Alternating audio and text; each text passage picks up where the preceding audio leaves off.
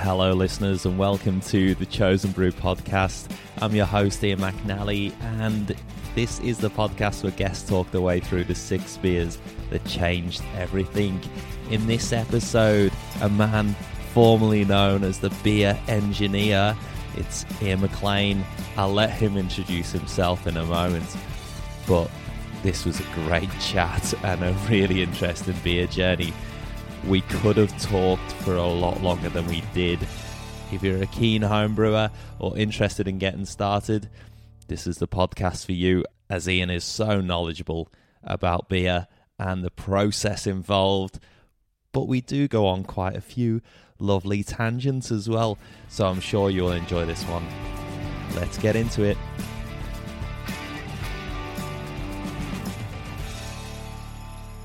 So Iain, I'm not going to explain you because you are a man of many different trades, a mixed bag of tricks. Can you introduce yourself? Iain McLean. I'm a writer, a copywriter by day, a novelist by night. Published one novel 10 years ago. Working on my second because I'm prolific right now.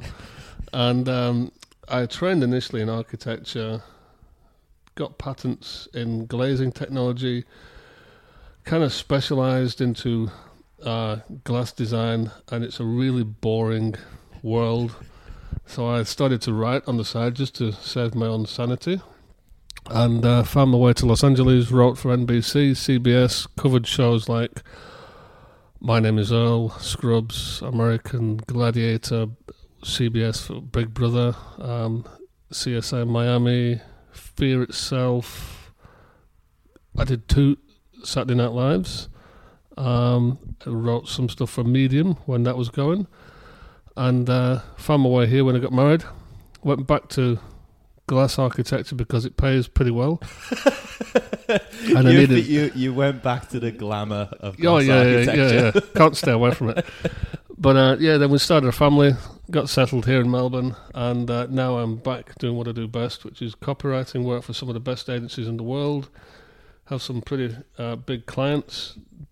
Just wrote stuff for the federal government, done some stuff for Westfield. I've written for Host Plus, some really great stuff for superannuation. It's really exciting. Get a pension. It does. It's what turns people on. It's talking about superannuation. Tickles my fancy. So now I'm back writing my second novel and brewing beer, which is why we're here. Yeah, I was going to say that long list, that long intro, the very impressive CV. Listeners, rest assured, Iain is here to talk beer. So, tell us, that's a very impressive thing you've been doing. But in between all of those things, the reason I've got you on The Chosen Brew is because you're very knowledgeable about frothies, about beer. Yeah. So tell us about your experience with beer in between all these glamorous roles. Well, that's what pays for it. Yeah, I have a shed. Now you're sounding like a show off. I have a really, really big 3x3. And when I was in LA, the beer thing kind of happened. The craft brewing thing had already kind of started to explode, and you were going out and you were drinking. Because I worked in the Hollywood system, you're drinking American lagers and beers and Guinness or whatever you got your hands on. But then there were these IPAs popped up. And what time frame were we talking about? This was early thousands, like 2004, 5, 6. And I was in San Francisco. My brother works there. He's in laser designer. He's a serious uber geek. And I went out on my own into the world and found a bar called Tosca on Columbus in San Francisco, and I got Sierra Nevada. And I remember thinking, wow, it was just great. Super hoppy, flavorful beer. It became my go-to beer in California because I was traveling back and forth between Manchester and LA. And that became pretty much my go-to beer when I was in California. And the thing had happened, this is where the beer really starts to come into the picture. The beer explosion had happened on the West Coast, on Washington, down to California, and there were these great breweries cropping up, and they were quite advanced compared to what was happening in Australia. I hadn't come to Australia at this point, and my wife, being American-Australian, she was telling me, you know, there aren't these kind of beers in Australia. That what there are was hard to come by. So I you go out for a night with mates around, because I was working in the Hollywood system. You'd drink whatever beer was in the pub, in the bar. You might have a Guinness because Guinness was popular with certain people. And when then you say certain people, can you name names? Was it, you know? No, not name dropping. It's just some bars. There's a peculiar thing happens over there. Some bars are like Irish bars where everyone tells you about the Irish connection. Other bars are like police bars, and the police department drink there. So the police department always have like a Guinness on. There was one bar which was a car bar, and a lot of the Burbank police department drank there. So they were always in there, and they had a lot of. They brought in Tennent's Lager at one point, and they got me to taste it. Do you remember this beer? I'm like, oh, yeah, I remember that. Yeah, I remember that from somewhere. I forget what name I give it, but I was pretty close. I remember I didn't call Tennent's, but I called something else. And he was like, oh, so close. No, it's Tennent's. Like, yeah, they're all shit, yeah. They all taste the same. Is there not a big factor in that as long as it's not from your home place, that it's exotic? Oh, it's definitely. Tennent's Lager is awful if you're in Scotland, but really quite romantic if you're in Hollywood. Oh, yeah, yeah. If you're in the west coast of America, you're working in whatever production you work. So you're working long hours, you're working hard, and you go for a beer and you want to romanticize about the old country that your fourth generation, twice removed, came from. It's like, yeah, this is great. It's not. It's not great. It's Tennent's Lager. It never was great. It never will be great. But good on them. I'm kind of taking that Tennent's isn't one of your chosen six. Tennent's is not, sadly, they've made the cut. It could be, however. I just had a flashback. In the 80s, they did probably the only marketing campaign I've seen like it for beer where the back of every can had a pin-up girl on it. Yes. Do you remember that? I'm too young to remember. You should be able to see from my kindly face. I'm too young to remember. But do you remember your dad drinking those beers? But I know that there is a bar in St Kilda in Fitzroy Street called Freddie Wimpole's, and they have a can wall. And if you want to have a look at some of these pin-up girls... Oh, they have them. They have the old can. I don't know where they've got the cans, but there's quite a few. Clearly a range. Yeah. There was quite a few years. You got a slab, and it was just full of pin-ups. It'd have Tennent's on one side. It was like a silver can, but I don't know if it still is. And on the back, it had a pin-up. It was great. You could look at something while you're drinking. Sat on your slab in the park. It's a great... I'm not sure the word is great, but inventive for the time. Yeah, it captured a certain demographic, let's put it that way. Yeah. Clearly your demographic that you're people part I of. Knew. People I knew. A friend of a friend. Yeah, a friend of a friend, yeah. Of course. I was asking for a friend. So you're in Hollywood, and obviously the Californian beer scene has taken off. This is sort of... in the early mid-2000s. 2004-5 kind of thing. And so what happens then? Well, I met my wife. She's American-Australian. We got married. We settled down.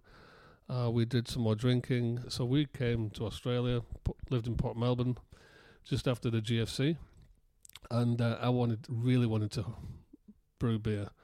So I made a deal... or my wife made a deal with me and said, you can buy brewing equipment when you get a job. So I got a job pretty quickly. And your job wasn't in beer, though? No, the job was back in glass engineering because it kind of pays okay and I can do it with my eyes shut. So you went from, like, hanging out with Hollywoods to glass engineering. I trained in architecture originally and specialised into glass facade engineering, facade design, and it became, it's kind of like the safety net, or it was, and being new to Australia, didn't really know the ins and outs, and I thought, I don't really want to go into TV here, because there doesn't seem to be a big industry, and it seems to be closed, there is here, so I went back into glass engineering, and or the lower side of it, window factory running businesses and things like that. But I got a paycheck. So and this kind of, is this bubbling it down? Is this beer passion just bubbling along? This is kind of a really discerning drinker, kind of thinking, I wish I could get great beer. And this is where the whole drive came from, because in California you had Mega Swill next to some phenomenal beer on bars. And I remember in one bar in Pasadena, there was an oval bar. It had about 200 taps, and they were all different beers. And you couldn't go wrong. There was a beer for every flavour, for every style you wanted. You could mix and match flavours on the day. You could go from one extreme to the other in the same bar. It was a very modern bar. And there was no hoo-ha about it. There was no big fanfare. It was just, this is great beer. This is what we do on the West Coast. And I kind of miss that, because I've been drinking some phenomenal beers that you'd never heard of and would never hear again, because it's so much to choose from. And here in Melbourne, the craft brewing thing had started. It was going and it was underway. But it was still kind of guerrilla in a way. There were people at Mountain Goat had been going for a number of years, but they weren't well known by any means. And the beers that they were making, even then, you struggled to get a saison. You wanted something like a saison or a really big, knock your teeth out double IPA that'd blow your senses away. You'd struggle to find one sometimes, or you'd have to go to specific shops. You couldn't just go to a bottle shop like you can now and have 10 different IPAs or 4 different saisons to choose from, and know that each one is of a certain quality or above. So I thought, engineering background, can't be too hard. Monks were doing it hundreds of years ago. Engineers and monks. Yeah. Very close together. Oh, yeah. We dressed the same, got the same haircut. So I went on Google, and luckily for me, the first strike was Gwennap and Grape. So in Yarraville. Over the bridge. So I did. I went over the bridge. From Port Melbourne. Big bridge. Get your passport stamped. Yeah, got a passport Go over stamp, there. Took the tin helmet and went in, and I met a bloke called Chris. And he was really helpful. He said, what kind of beer do you want to drink? And also started naming all these beers from Oregon that I've been drinking, and kind of out there beers, and he hadn't heard of too many. And it was kind of, I remember feeling a little bit of frustration that I mentioned one. He said, oh, I drank that. I know what you mean. So I thought, phew. So he sorted me out with a fresh wort kit, some Amarillo hops, some crystal malt, and another malt, I forget. Might have been... No, I forget what the other one was. And Y Yeast American Ale 2, which is still my favourite yeast. And Y Yeast, this is the posh yeast, isn't it? This is the one that they have in the fridge, and you've got in a special container that you've got to hit the thing inside. It's a bag in a bag, and you've got to punch the outer bag to break the inner bag. And I always worry that you punch the outer bag. First of all, you've got to find the bloody thing on the inside. That's a nightmare. And it's slippery as all hell. And you've got to kind of hold it on the counter, and you've got to put enough pressure on the outer plastic bag to pop the inner plastic bag, so the yeast can kind of start to get agitated. Yeah, get its thing going. And I always just get concerned, because these are kind of expensive for the amount of little bit of liquid that you got in there. If you're popping one plastic bag, what's not to say you might press too hard and pop the outer one? So it causes great anxiety, but I've not popped the outer one yet. But I always get concerned. So... if any listeners could tell us if they've got, a fail-safe way, because with the white yeast, I just kind of hold it in the palm of my hand and hope for the best. I've squeezed, I've punched, it's bizarre. I've never seen it anywhere else. It's bizarre, that packaging system. Obviously very good. Mr. Y Yeast, you do a great thing. But I've never seen that anywhere else. It's built by an engineer. That's for sure. It's not built by a designer. You've turned up your own fraternity there. Yeah. So then what happens? You take this all this gear home. Took it home, made an American Pale Ale with wort kit, put a few litres in of water, that I'd steep the malt in the stove top in Port Melbourne, Amarillo hops. Carefully measured with about a thermometer, so I measured the temperature. I did it really studiously. I remember cleaning the sieve with the sanitizer, sterilizer, and then pouring the mixture of squeezed good sticky goodness from the malts and it was like a green hop soup because there wasn't that much water after you boiled it for a little bit and poured it into the fermenter.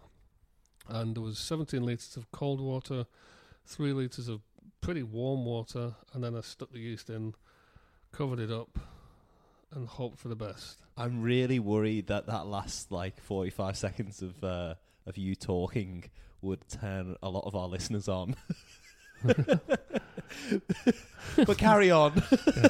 I could go down a different track with that one, but that's a different podcast. Yeah. And so, yeah... that was my first beer, first homebrew, and bottled it, waited 2 weeks, as the guy told me, tried one, it was pretty good. And then I waited another week, and I tried the other half of the batch, and it was still good.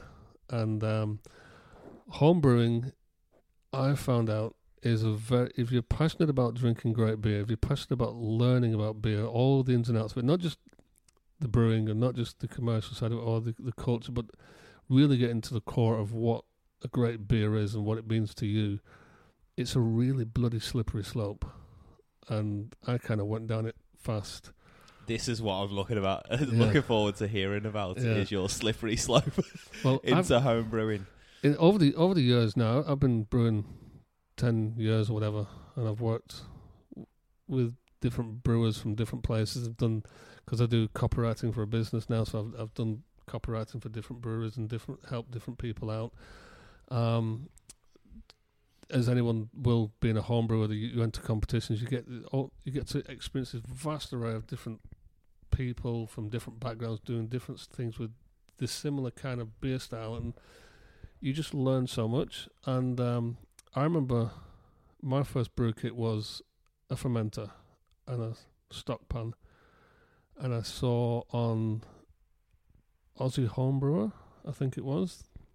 The website? Website. The guy in the beer shop told me not to go on it, so I went on it. He said, it's full of shit. It's argumentative. It'll confuse you. You don't know enough yet. Stay away from it. So I thought, 2 beers in me on a Friday night, I'm going on it. And I saw these pictures of things called Brutus with 3 pots, 3 kegs, and 2 pumps, and I thought, holy shit, what's that?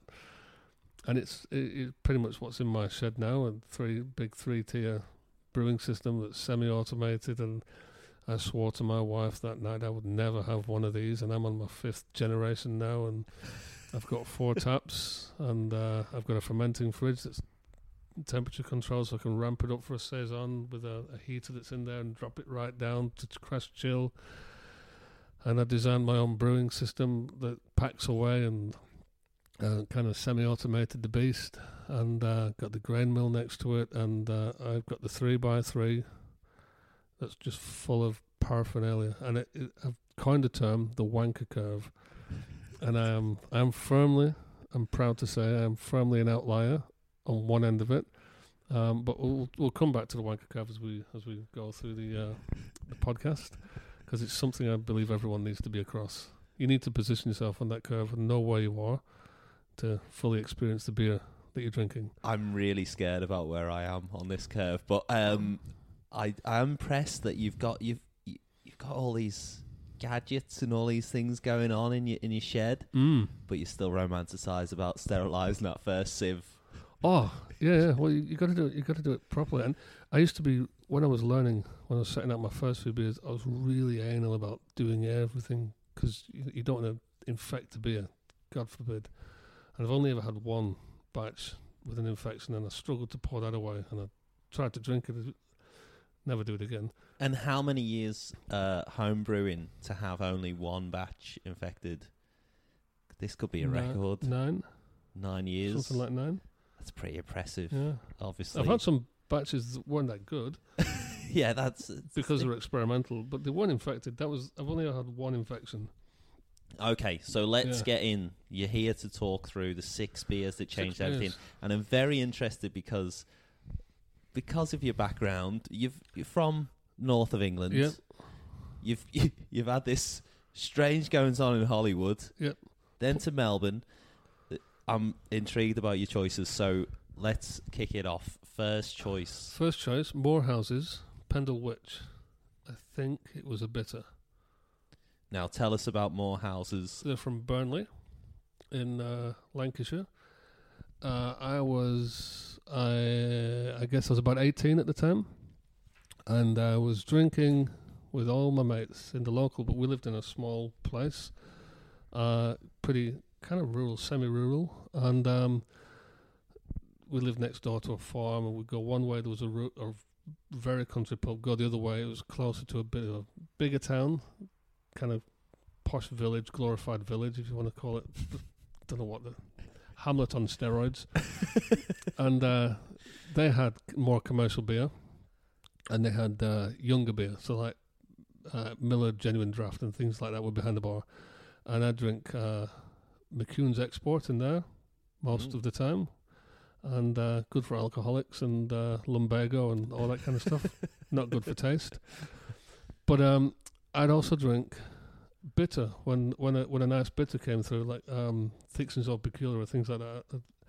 One of the more well-known kind of real ale quasi-mass-produced beers would come through, and they brought one on, and it was Moorhouse's Pendle Witch. And I just remember drinking it thinking, this is bloody beautiful. And I thought Moorhouse's, to make a beer like that must have been a big, big affair. And about 3 weeks later, I was driving through the centre of Burnley, and opposite some shops and a curry restaurant, there was kind of a big garage, really, next to an empty parking lot. And it had a sign on the side that said Moorhouse's. I was like, holy shit, that's Moorhouse's brewery. It's like a garage you could put a bus in. That was it.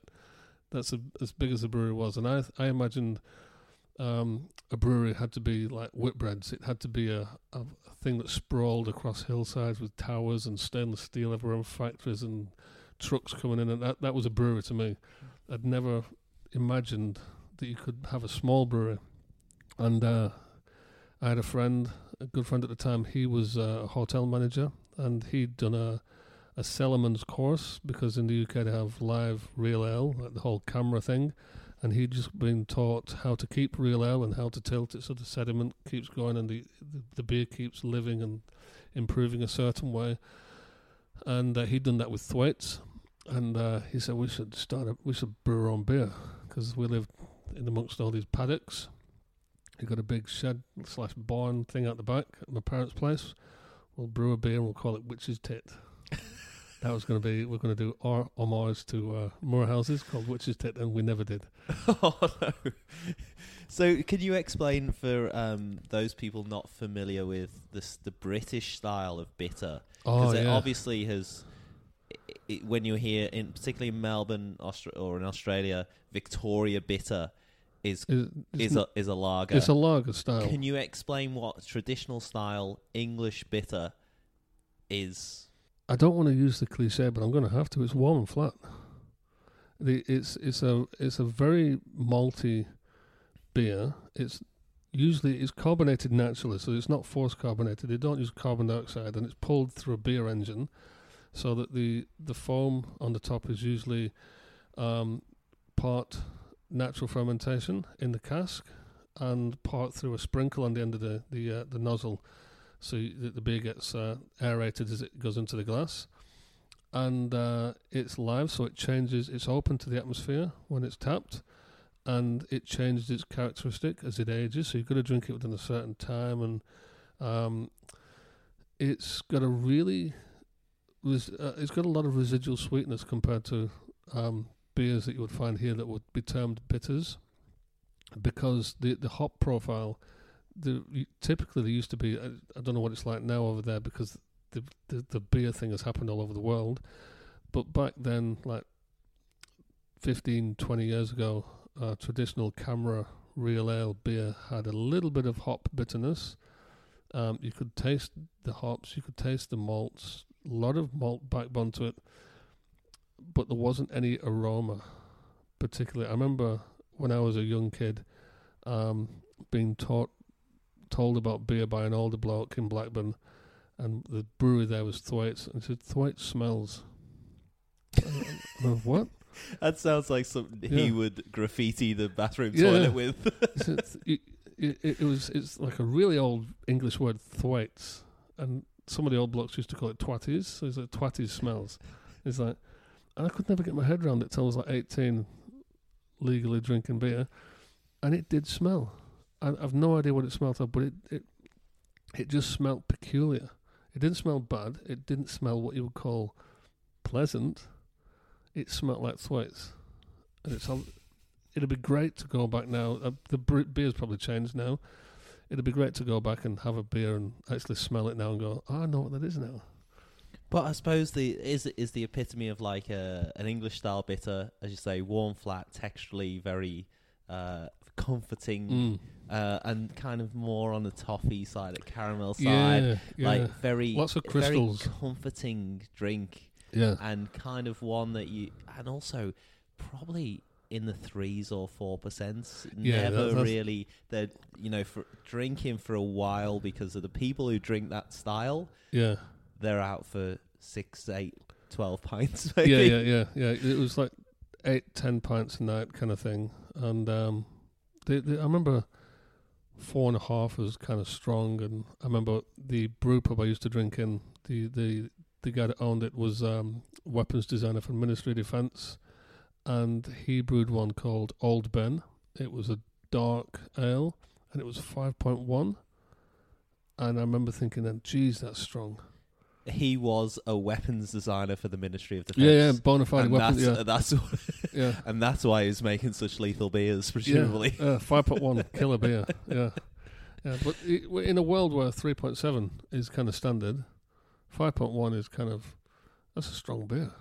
It is, yeah. It's actually one of the things that I personally struggled with when I started getting into craft beer, was how strong it was, because I'd kind of grown up with the idea that beers I enjoyed sat around sort of 3.2 onwards to about 4.8 would be adventurous. That'd be pretty strong. Put hairs on your chest, as did say. But no, it's bizarre. But I can't drink a lot of it. I remember I went back to the UK 7 years ago, I think it was, and met up with some of the old mates. Went to the same brew pub. The guy wasn't there, but he still ran it and owned it. I decided I wasn't gonna. I'd had a real ale earlier in the week, and I'd struggled to drink the pint. It was just after drinking pots and the kind of beer we drink here now. I struggled with the pint in the speed that the guys over there drink it. They just throw it back, and you're like, "Geez, you got that? Drank how much? How quick?" And so I thought, I'm not going to embarrass myself on the night out. I'll drink a lager, because that's kind of what I'm used to now. So I got a pint of, I thought I'll go play safe. I got Tasteless. I got a Colin Black Label, and it was horrible. It was gassy. Spoiler alert. Yeah, spoiler alert. In case you're unaware, don't drink Colin Black Label. Medical advice. Do you know that they've been caught up in a scandal recently in the UK? So they... Well, adding false flavour to beer. Marketing themselves as beer. Yeah. No, they say on the can it's 4.1%, but it's actually a lower percentage, and they've been evading tax. The other way around, maybe they were saying. So they were saying it was a lower percentage than what it actually was, or one. They've been playing around with numbers. I should have really checked this story out before broadcasting it, but research it. Carl in the UK have certainly been in trouble because of playing with percentages for excise duty. Oh, there you go. Well, it doesn't surprise me, considering the beer. So any Australian listeners who are doing that, they will catch up with you. Oh, yeah. But so I had the first pint, and then the mates were like, next round. And I remember having about a third of a pint left, going, oh, it's going to be one of these nights. So we went to the next pub. I skipped the second round, bit of a wuss. Went to the second pub and thought, Foster's, that's going to be pretty safe. And I'd not drunk Foster's even in the UK, I didn't drink Foster's. It was sweet, horrible, Lager, and it was just chemical sweetness. I remember, that's what I remember about it. So I had the pint and got through that one, and I just remember feeling bloated and going, "Oh, this is not going to be a good night." So luckily for me, I'd gone all this way around the world to catch up with old friends, and the third bar, the last bar for the evening, we ended up sitting in there all night for hours drinking. The guy was some eclectic genius. He just decided, I'm going to open a bottle bar because this beer thing is starting to take off in the UK.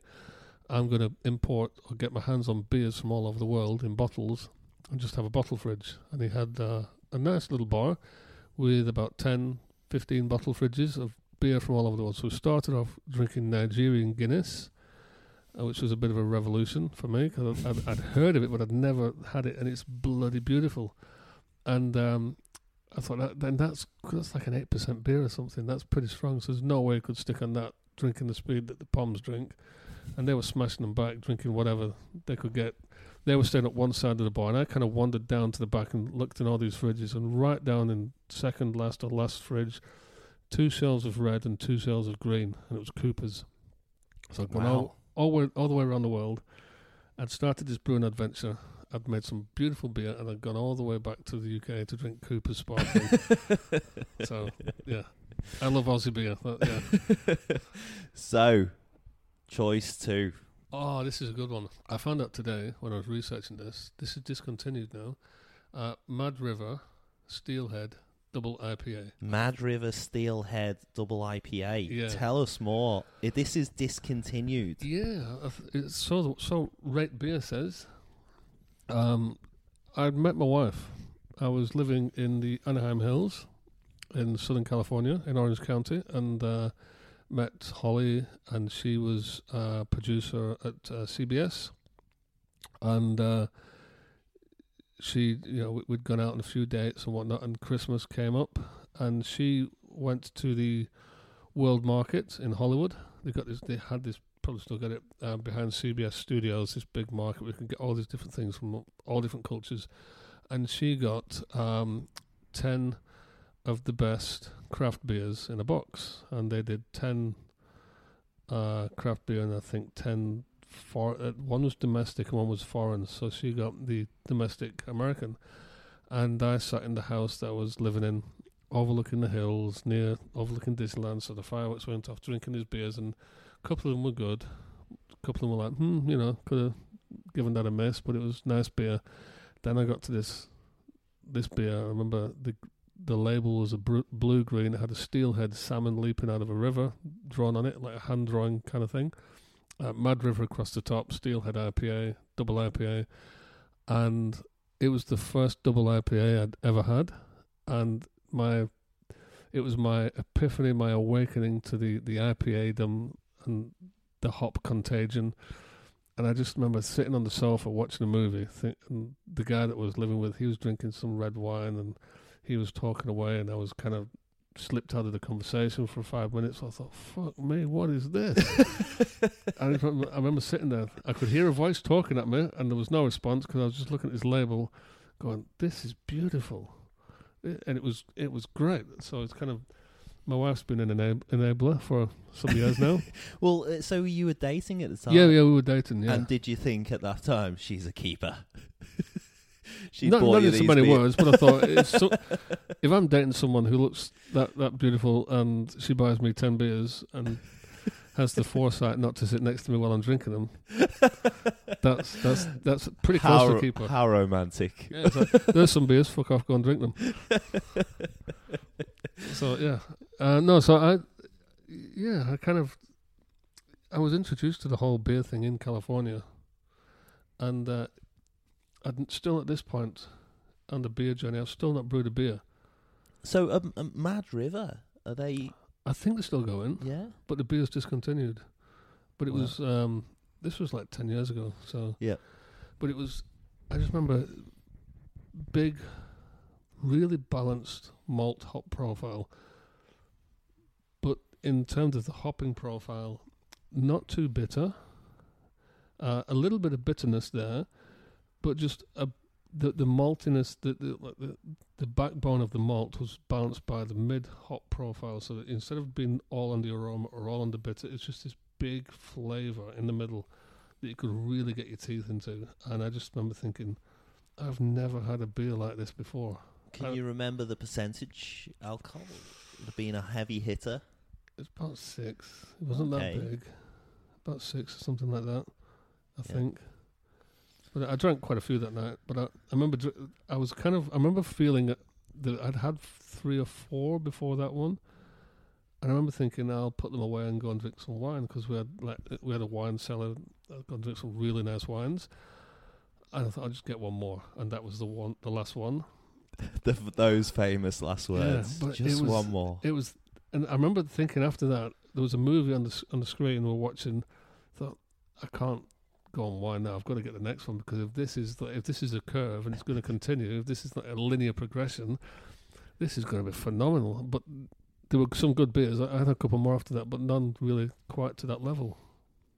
So, yeah. Is Mad River in California? No. I think they're from memory. I think they're Oregon based. Oh, okay.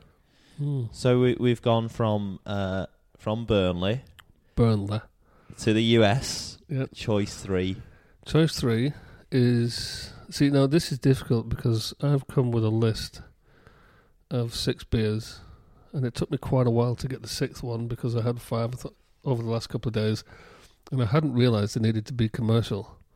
So 3 of them are my own beers. So one of the rules of the Chosen Brew is that they have to have been commercially available at some point, at some time. My homebrew has never been commercially available to anyone ever. You wouldn't let anybody get there. You drank it before it could get on the shelves. Is that? I actually had talk about that Spark. Because I've taught a number of people to brew. See, the thing with my brewing is, being engineering background, looking to the ins and outs and kind of building the brewery and perfecting the brewery and the machines and the flow and what I want to get out of it, and semi-automating it and pumps and building a constant hopper and all this kind of stuff. And not so much the brewing now to get the beer, because initially I couldn't get the beers readily available that I was used to in the States. So that's why I started brewing. But then it became a case of I want to perfect what I consider to be an IPA. So I spent a year just brewing IPAs, getting bigger and just IPAs, and giving a lot of it away because I couldn't drink it all, and I wanted to brew another one. So for me, the beauty is you taste the beer out the fermenter, and then you get the beer ready to drink. You gas it, or whatever you do with whatever style you're doing. Taste it at the beginning and in the middle and at the end. If I get 3 pots, I'm happy, because then you see the flavour profile change. I'll talk about it later, did a Chimay Blue clone, and I sat it under my desk in the study for 18 months, and then took the keg out and tapped it, and it was bloody beautiful. So... But the third beer... Choice 3. ...was going to be my first all grain, which I called NFB, nice fucking beer, which got me 1/4 point of a bronze medal on my first all grain. I thought I'd like to mention that, but then you told me you can't. So I won't. But what can mention that you won the bronze. I didn't win it. No, I was 1 point or 1/4 point or something off in a pro-am competition. Wow. And that was... It took me, it was a bit of a feat, because the brewery was still cobbled together. It was the first incarnation of the brewery, and I came across. It was the competition run out of by the guys at Nail Ale over in Perth, and came across it at the last minute. Sent 2 bottles over, and got a letter back with a really good result, really good feedback, and pretty good score. And that was my first all grain. And it was this in your beer engineer days? This was the start of the beer engineer. So we will talk a bit more about the beer engineer, because that is probably the moniker I'm going to use for this episode. Yeah. But tell us about your third choice. Third choice is Innis & Gunn Bourbon Aged Scotch Ale. And that was like a kind of a special edition. You've got the Innis & Gunn flagship, which is like almost like drinking vanilla ice cream, I think. Yeah. And then they bring out these... Every now and again, they bring out these bizarre I think they just let the brewer do what he wants to do and push boundaries a little bit within a certain style. But I'd taught a few people to brew, one of which was another Brit, and I bumped into him at a party, and my wife said to his wife, "Oh, my husband brews beer," and Michelle, Neil's husband, I said, "Oh, Neil's brewed beer," and so we started talking, and he said, "Yeah, I've brewed two beers in my life, and they were both horrible." Always talking himself up. Actually, Neil Smith is an avid listener to the Chosen Brew. You know, he's starting his own brewery, commercial brewery in the UK now.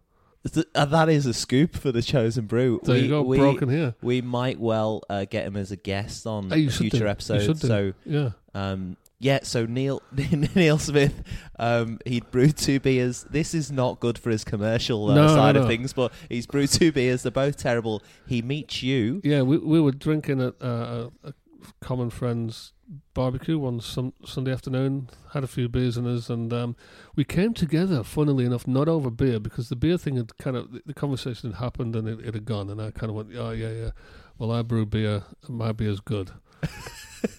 And he was like, "All right, fair enough." But there was another guy who was being really racist to someone else. And me and Neil just kind of took it upon ourselves, saying, "No, you can't." We kind of stood up and did the honourable thing. I said, you need to just back off and put your head in the hole somewhere, mate. And it got it kind of both of us a little bit angry, and we kind of bonded over that moment. Racism bringing people together. Yeah. It was just like... I won't go into what the guy said. It was pretty deplorable, to say the least. And I was kind of, at first I thought he was joking, and then I realised, no, this guy's for real. What a horrible moment. Yeah, and it was like, and Neil was kind of, you could see Neil going through the same process, going, "Oh yeah, having a laugh, no, he's not. He's being serious. What a dick." So we kind of stood up, put our hands up, and said, "Enough's enough, mate. Bugger off." And then we got to talk, and we kind of bonded over that. And said, "So about your beer, why is it terrible?" And he said, "Well, I don't know. I just made the beer and tried it, and it was shit. So I'm never making beer again. And I drink lager." So, "Oh, look, I'll tell you what. I'll do your deal." And this was the first time I ever did it. I said, "I'll teach you to do beer, because I've made a few. I've got a brewery and I make beer. Come to one of my brew days when I'm doing a beer. You know, have a look and see what you can learn, and hopefully whatever you're doing wrong you can correct, and we'll fix your beer problem, and then you can go away and brew beer." And the beast was unleashed, and we kind of built a really good friendship. He's gone back to the UK now, but he built his own, well, I built his brewery for him, and he kind of finished it off, and we brewed some fantastic beers, and he went from being a lager drinker to brewing, of all things, mild.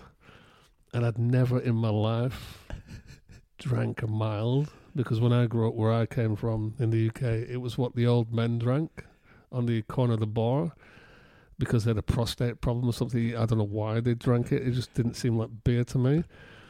And I tasted his mild, and it was really good. I am a secret mild drinker as well. I drank mild when I was like... Well, 8 legal age, 18, yeah. 19. I was drinking mild. Yeah. And all the old men in the pub were drinking mild. All the young people were drinking lager. Yeah. I was with the old men all the time. I was always drinking. Mild was great. Yeah. I really enjoyed it. And then I actually tried Neil Smith's mild as and was pretty impressed with it. But do you know, a nice little round thing to this story, Neil Smith taught me how to brew. I heard that. And so, your first beer was the brew... Because my first beer that nearly got the medal is the beer now... Because it's a really simple beer to brew, and it's a really tasty American pale ale that you can modify really simply by just dropping some of the grains out, changing the grain bill a little bit or whatever. The first time I made it was all Amarillo for the hops. And you can pretty much use any moderate hop... profile on it. You don't have to go massive alpha acids. Any aroma hop or dual purpose hop will give you it's just a really robust recipe, and for that purpose I found I could, and it's simple to follow, gives you a really good beer that's not going to scare you off if it goes a bit askew in whatever part of the process. So I've taught like 10 or 11 people with this recipe, and it's now in the UK. Someone's brewed it in the US, and you brew it now. So it's quite strange because this seems very, very self-indulgent for us to go down this rabbit hole. But it's my podcast. Let's do it. Yeah. So you can always skip this bit. But what's interesting is that I have actually, only a few weeks ago, I found a little piece of paper where Neil Smith had given me the instructions to brew this beer that you're talking about. 8 years old. Yeah, it Liz literally 8 years old. So I think you showed him how to brew it. He told me over the phone. I was making notes and drawing things of how to brew it because I was a complete novice and still am. And I found that piece of paper. I actually posted it on Instagram a few weeks ago. So if any listeners want to see that original piece of paper, that is the chain of command in brewing. So I called it, I had to come up with a name for the competition. You had to give it a name. So people had said to me, what is it? So it's American Pale Ale. What do you call it? You've got to have a name. I just call it Nice Fucking Beer. So I christened it NFB. And I've still got the recipe in my file somewhere, NFB. And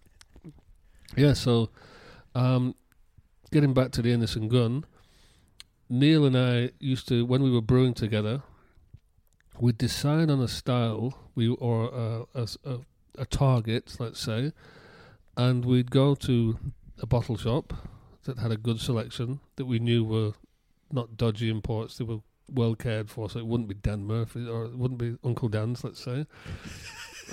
There goes the sponsorship deal for the podcast. Whoops, sorry.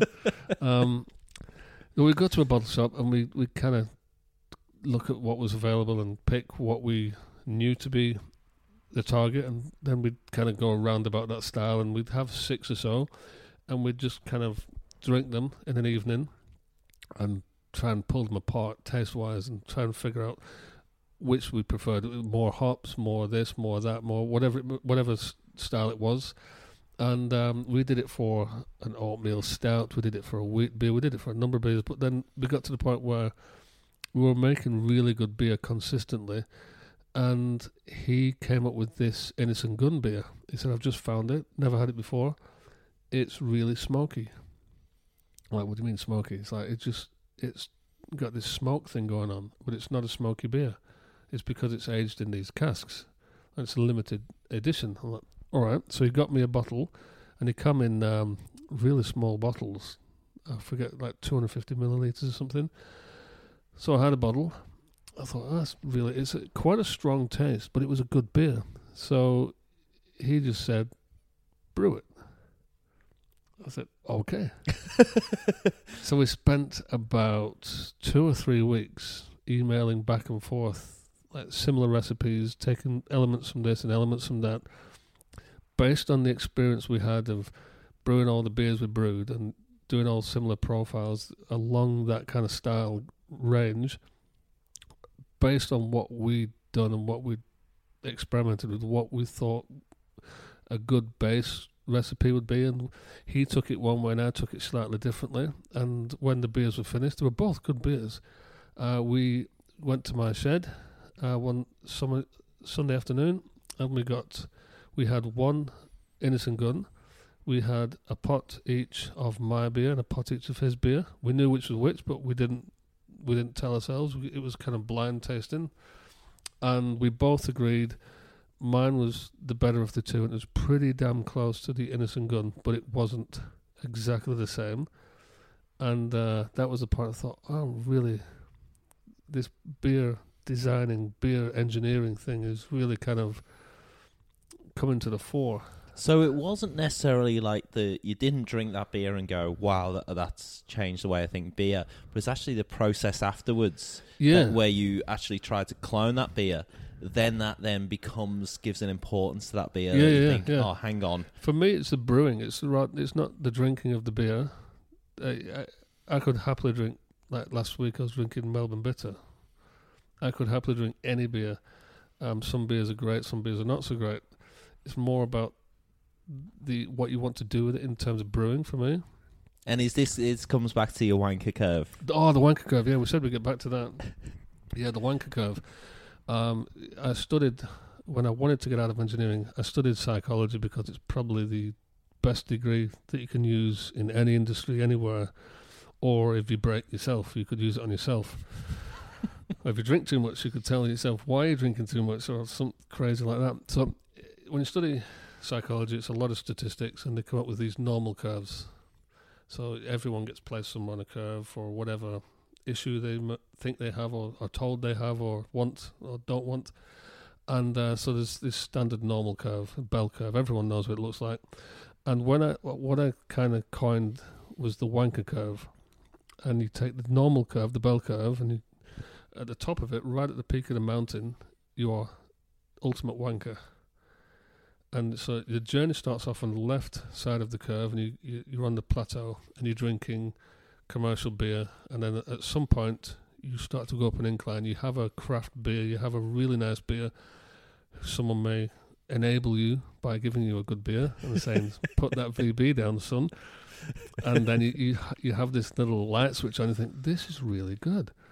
And then you look for another one. And then somewhere along the curve, about 25 percentile, you start to think about brewing, and that's where it really goes wrong because the curve gets really steep then, and you get to the top of the wanker curve and people don't drink with you when you're right at the top because you brew your own beer and you know so much about beer that people don't want to talk to you anymore because all you talk about is beer, and you won't drink Carlton Draught with the family when you go out for a family meal, even though it's the only beer on tap, because you just don't drink beer by Carlton.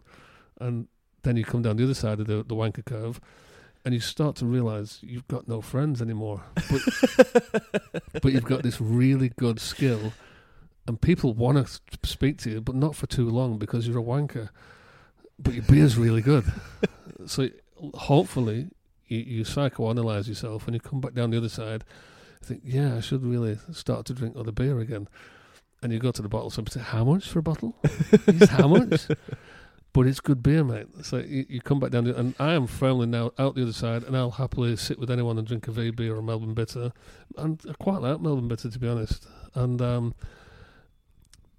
some listeners on this podcast are really going to be upset because I said that. But then conversely, I'll drink some obscure beer by an unknown brewery that's made with like fresh oysters in it or bacon, and just think, that is beautiful. And it's, from a brewing perspective, for me, it's the process of brewing.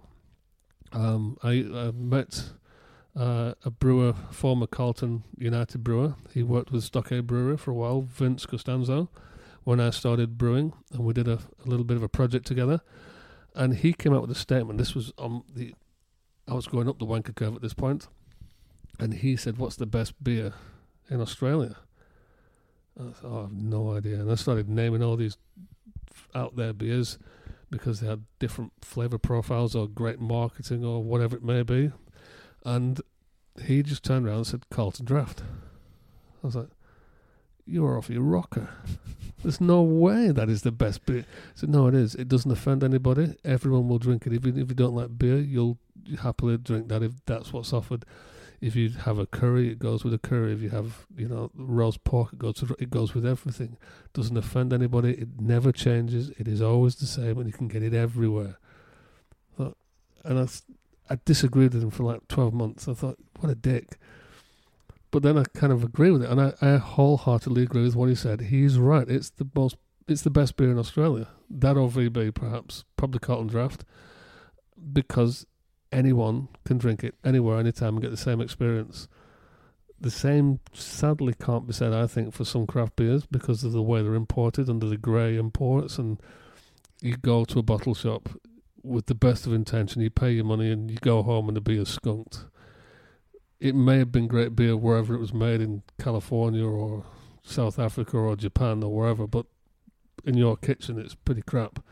Carlton Draught won't do that. Well, I think... not that I'm advocating Carlton Draught. I'm still thinking about where I am on the curve, and I think I got to the point where you said you lose all your friends, but you forgot the bit where you say you lose all your friends, then you make a podcast. So oh, yeah. Then you get false friends. Like, I really like you. So choice four?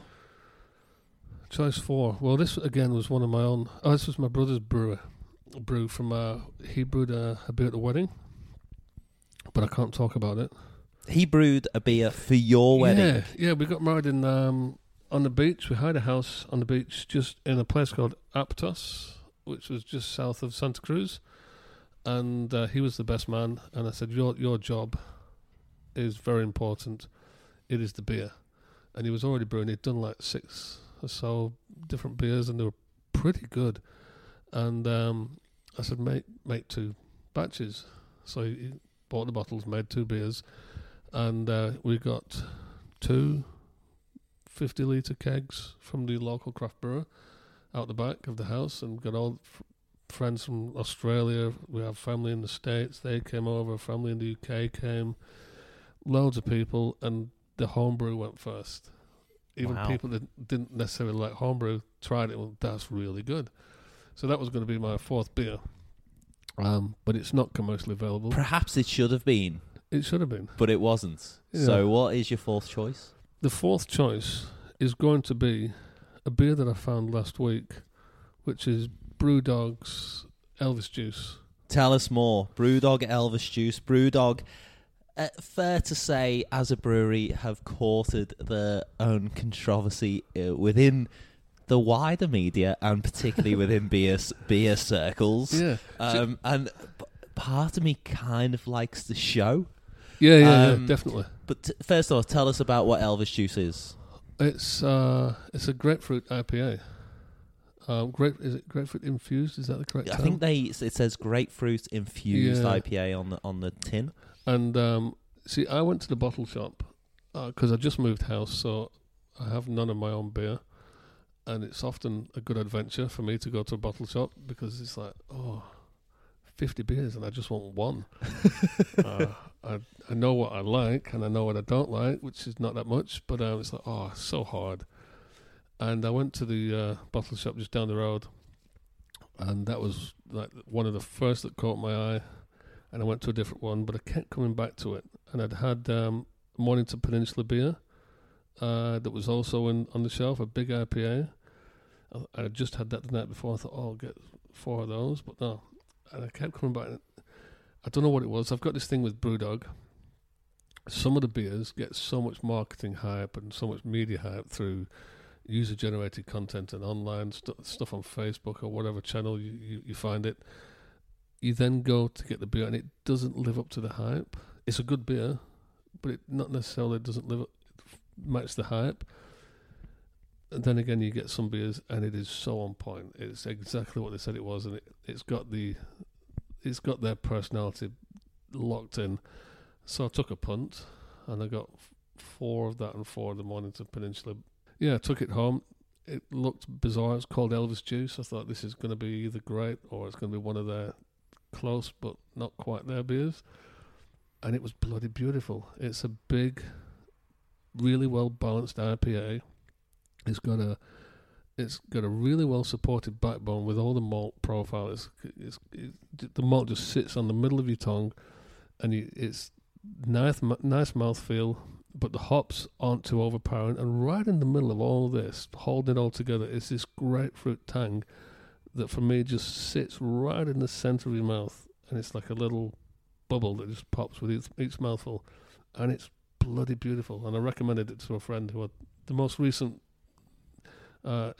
person to experience the beer teaching of my shed.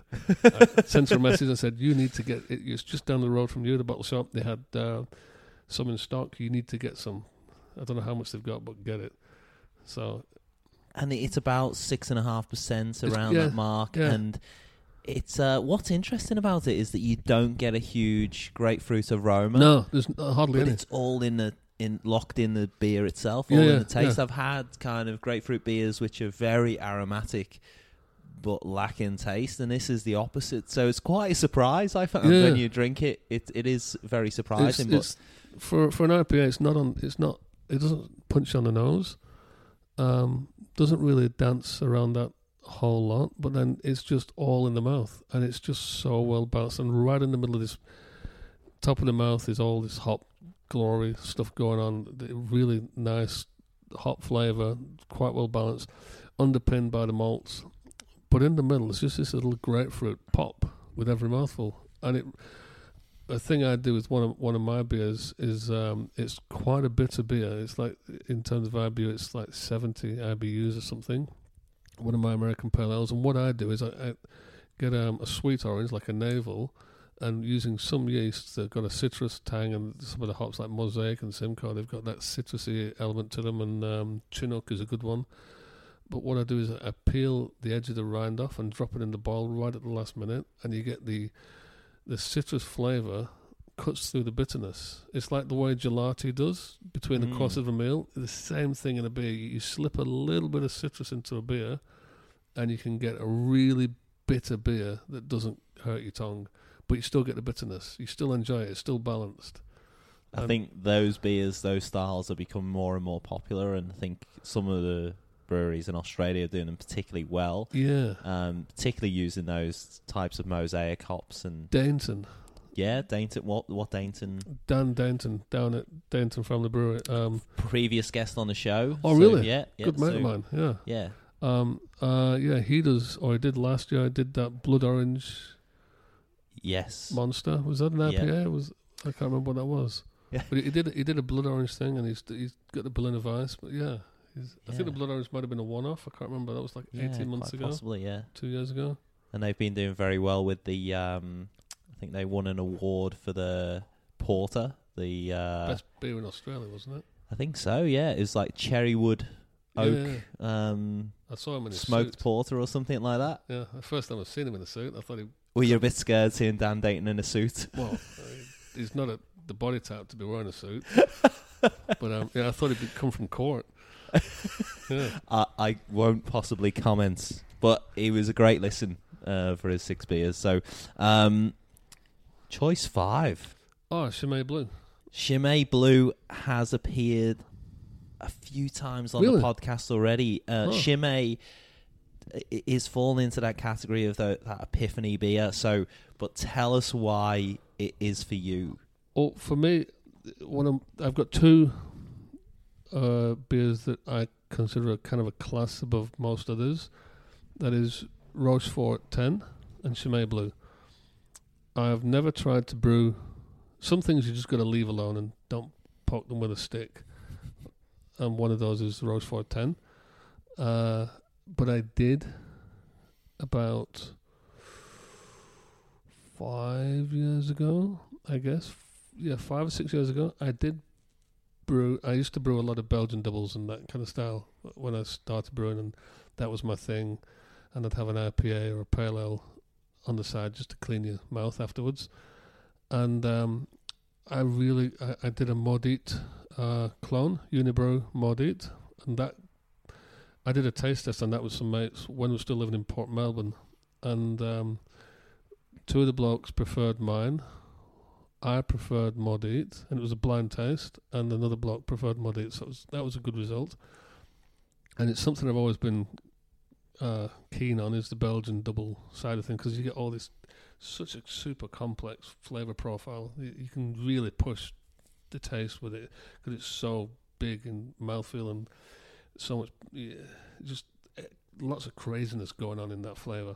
So I did a Chimay Blue, and I didn't know what it tasted like because I put it under my desk in the study for 12 or 18 months, and I'd kind of forgotten about it for quite a while, and it was sat there, and I thought, I'll tap that. So put it on tap in the shed, in the big shed brewery, and it was pretty damn close.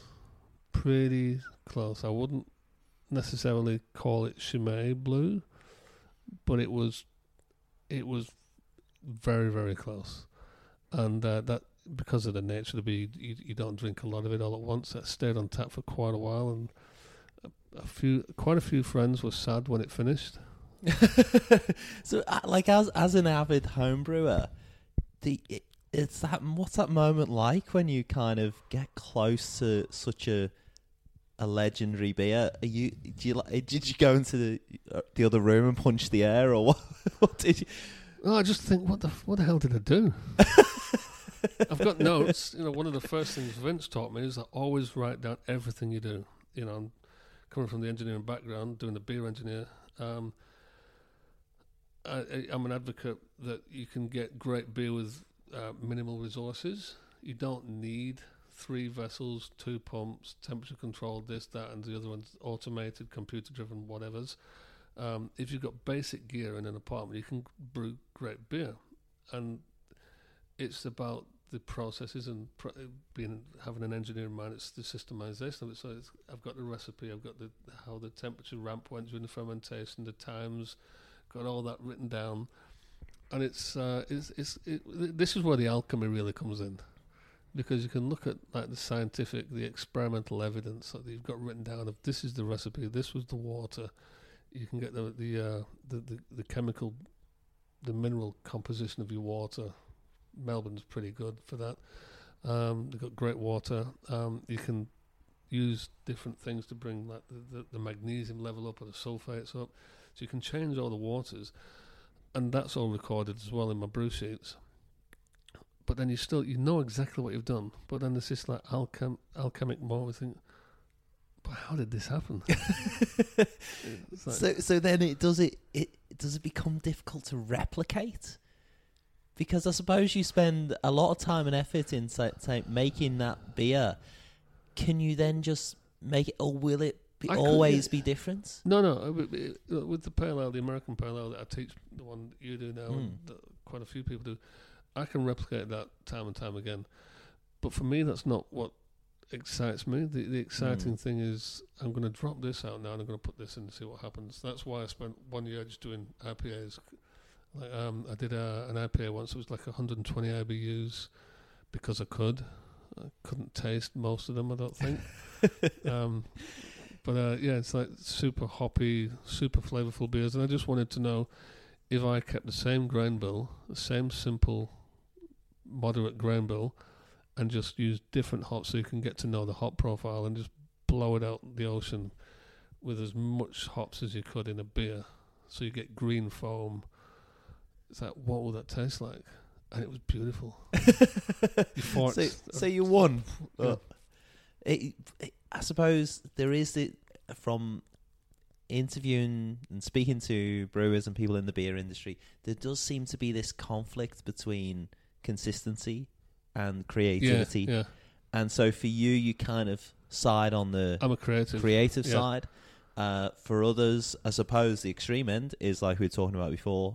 Carlton Draught is ultra consistent. It's brilliant. That's its job. Yeah. It's consistent everywhere you get it. And so I suppose craft beer, for want of a better term, lies somewhere in between there. The thing I like about craft beers that you don't get particularly a lot of, and maybe it's because of the market isn't that evolved in the mass side of things, is I come from the background I did, growing up where I did. Beer changed week to week because it was live, and it's good to know that you're going to get a certain style that's within a certain range. Instead of being pinpointed exactly what you're going to get every time, it's good to know it's going to be about this and it's going to be about that, and it may change this week to that week because you have an experience. You're going to, let's say, the tap house in St Kilda. You drink the beer that you drank the month before, but it's changed a bit because of some obscure reason, like they used a different malt perhaps, so that the flavour profile has changed a little bit. That for me is great brewing, because it's you're allowing the brewer to kind of experiment a little bit and show his art and his skill, but it's still within the bounds of commerciality. Yeah, so we should be more accepting of those little nuances within. Foibles. Things that may go wrong in the process aren't necessarily wrong. Yeah, and I suppose I've listened to Charlie Bamforth from Wigan, did the commute from Wigan to California, now is heading up a brewery course in a university in California. Yeah. And he talks passionately about consistency being king, about, I don't want to speak for him because he can speak a lot of words for himself, but this thing about nailing consistency. And if you are, I suppose, if you're spending good money on beer, should you not be spending that and expecting, getting exactly what you expect? I think it comes down to this thing of you've got creatives and analysts. An analyst will want the exact same thing time and time again, replication, identical beer, whereas a creative will find, that's why people enjoy art, because the brushstrokes are chaotic, or there's a certain chaos happening there, but there's beauty happening here. And one art, you can see the progression. Like, if I'm not a fan of Picasso, my wife's got an art collection. She's not got a Picasso, thank God. But you can see the progression, and I use him as an example. In his work, going through different schools of design and thought, it'd be great for me to see more brewers, local brewers and regional brewers, have, say, 2 or 3 mainstays that are, without doubt, going to be identical every single batch, but then have another 4 that changed. We used Cryer malt last time, we're going to use Joe White this time, and see what happens, and just let people know. And it's a story in itself. I suppose it is about educating the consumer to kind of expect difference in certain things, and maybe go back to those core range. And you probably find, working in with the marketing agencies that I do, you probably find that some pubs, some venues won't accept that, because they want their customer to have the same experience time and time again. It's a brand. They want to underpin that brand. They want to deliver the same experience every time, no matter what. But then you're going to have other venues where people are more open to suggestion, like the Tap House in St Kilda, where you could put that on tap and say, last month we did it with this month we did it with that. Or you could even have them side by side. I don't think that would work in a bar particularly, but who knows? That would be a good test if anyone's willing to put that to the, slightly new, almost like a vertical tasting, like slight different nuances. I suppose that there is a bit of a trend of doing that. I think Brewdog did do the single hop series where they use the same base and you threw in one different hop and things like that, so you can taste. Yeah, Ben Krause does it a lot. He does single hops. Yeah, and Bridge Road. Yeah, so definitely there's something in it. So we've been on a great journey, Ian. So what are we choice at 6? Choice 6, Stone's 11th anniversary Black IPA. And this is beautiful for me, the name, Sublimely Self-Righteous. Tell us more about... Is this Stone in the US? Yeah, Stone from San Diego. Not Stone's Bitter in the UK? No. That's a very different kettle of fish, about those, and I don't want to ever be reminded again. I was in the bottle shop. Yeah, Stone from San Diego. And as most people know, they do an anniversary beer every year.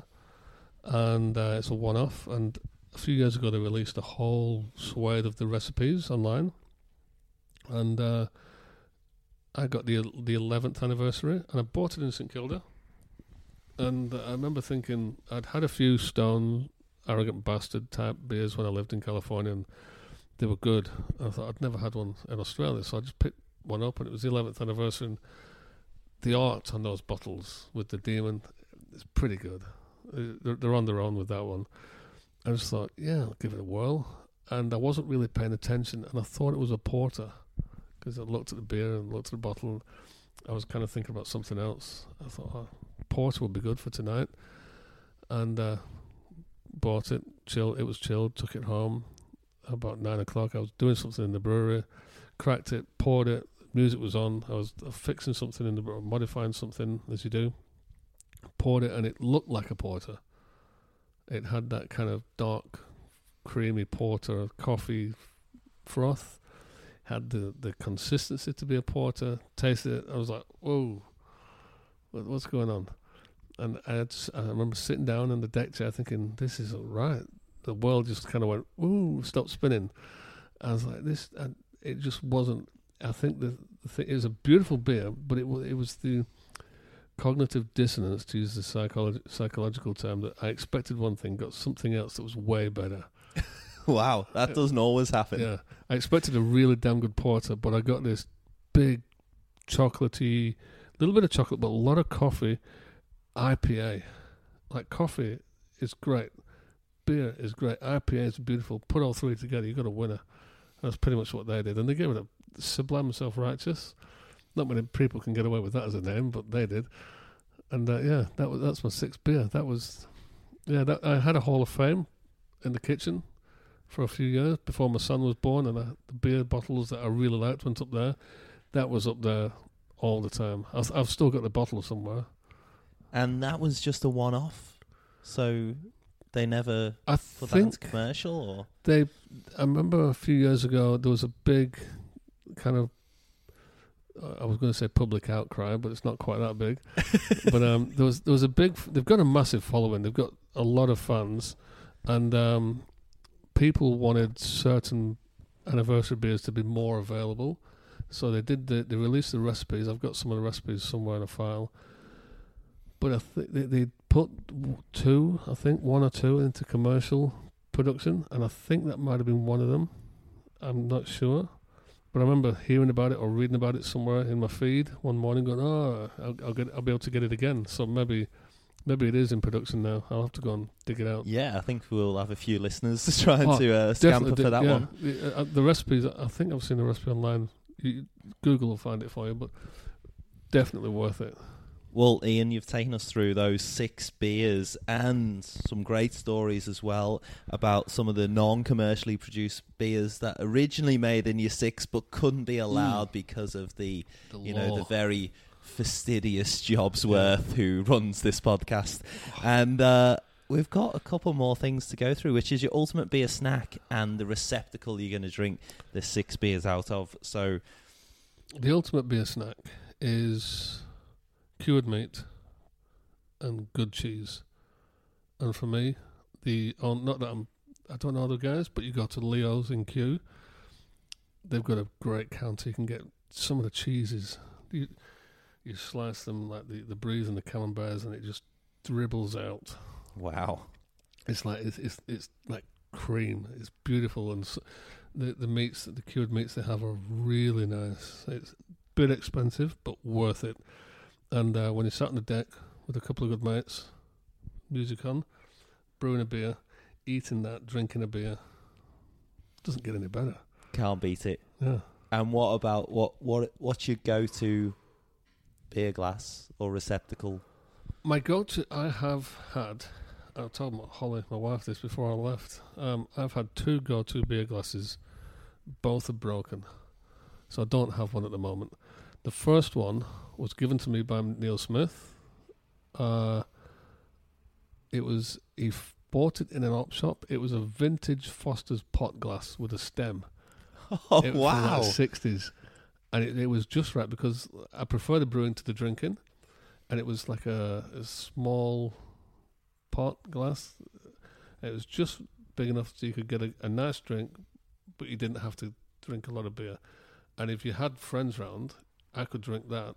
Every time they had a pot or a pint, I could drink one of those. It was perfect. And I forget why. I think it got left in the shed and got broken or something. But the second one was very good friends with Evan Evans, the Tassie Beer Doctor. If he's not been on the podcast, you need to get him on. He worked at University of Tasmania. He did masses and masses of research into beer production and from grain to glass. And he did a pouring study a few years ago, 5 years ago. He did how the pour affects the flavour.